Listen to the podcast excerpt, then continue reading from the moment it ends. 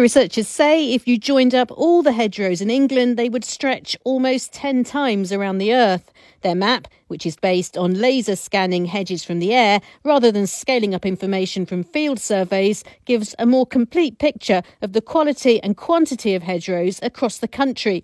The southwest boasts the most hedges, led by Cornwall. Excluding big urban areas such as London and Merseyside, Surrey, Hampshire, and Berkshire are the counties with the least. The scientists hope their new data will help restore a vital habitat for wildlife that also stores large amounts of carbon. Thousands of miles of hedgerows have been lost since the 1950s to intensive farming and development, and the government has set ambitious new targets to reverse this decline.